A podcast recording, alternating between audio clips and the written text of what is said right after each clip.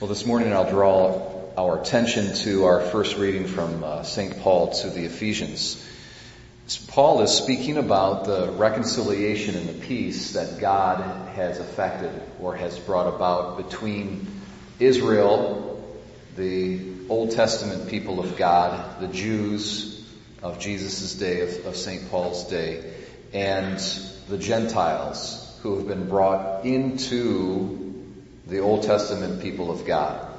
So it's important for us as Christians who are don't come from a Jewish background, come from a Gentile background, to see and to notice how the Bible gives a kind of primacy to the Jewish people. Okay?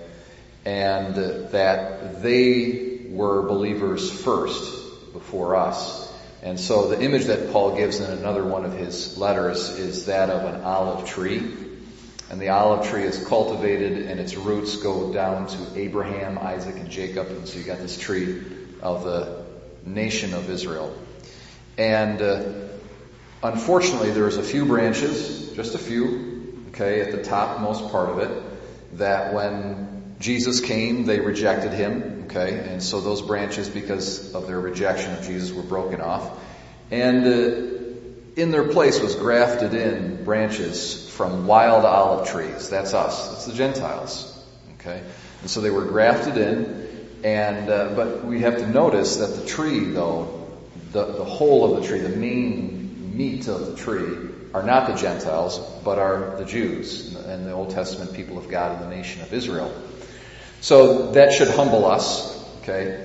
Um, uh, but also there's something else going on here, something very interesting is that this image of reconciliation, of unity between Jew and Gentile that St. Paul is talking about, is not just for his day, okay, 2,000 years ago, but it's for now and more so, it's for the future.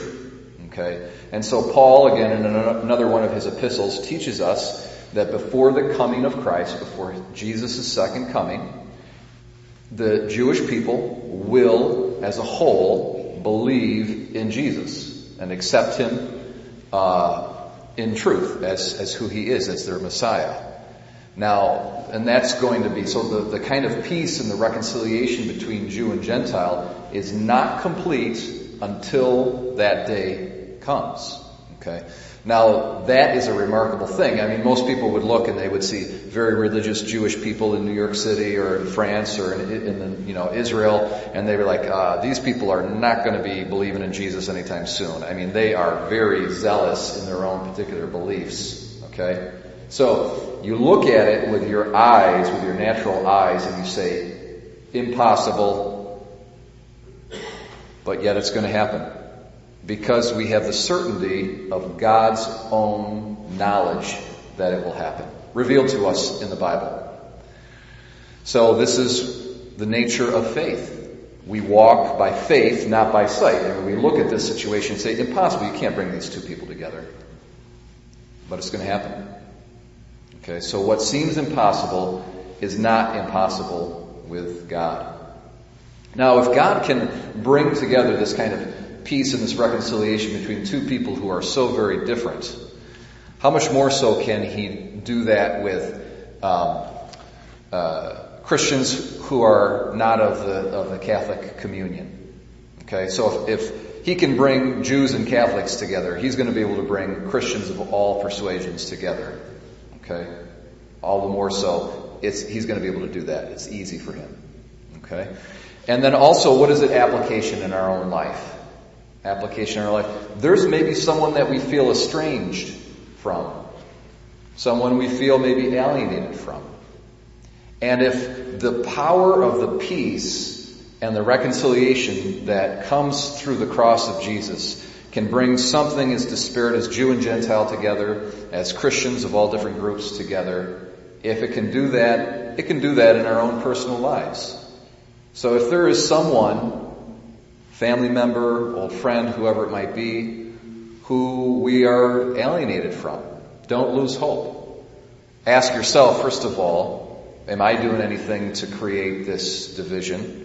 And then through the power of the cross and the blood of Christ, convert, change yourself. Say, no, I'm, I'm gonna let go of my pride. I'm going to let go of these different attachments or issues or whatever I have. I'm going to forgive. I'm going to do whatever it is so that on my part, that blockage and that alienation is not there. Now, if the alienation is on the part of the other person, again, we walk by faith, not by sight. If God can reconcile these disparate people groups, which He will, He can do that for us and for uh, those with whom who might be at odds uh, with us. This, my brothers and sisters, is what the cross of Jesus is all about. It's about reconciliation and it's about peace. It's not about compromise, okay, but it's about letting go of pride, letting that pride be crucified and put to death by the cross, and thereby uh, uh, the peace and the reconciliation taking place so that there could be unity. The human family divided against itself is something that the devil rejoices over. He loves it. He does a little dance down in hell when human beings are at each other's throats. Okay? Jesus came to change that situation. So we pray today, there's things in our hearts, blockages, uh, pride issues, attachments, or whatever it might be, that's stopping us from being reconciled to others. We pray God would crucify them and that we would cooperate with that, that grace. And we pray that for those who might be at enmity with us so that peace and reconciliation might reign and so that what the cross has done and what Jesus came to do and to show to the world uh, might be affected and might be manifest and made evident.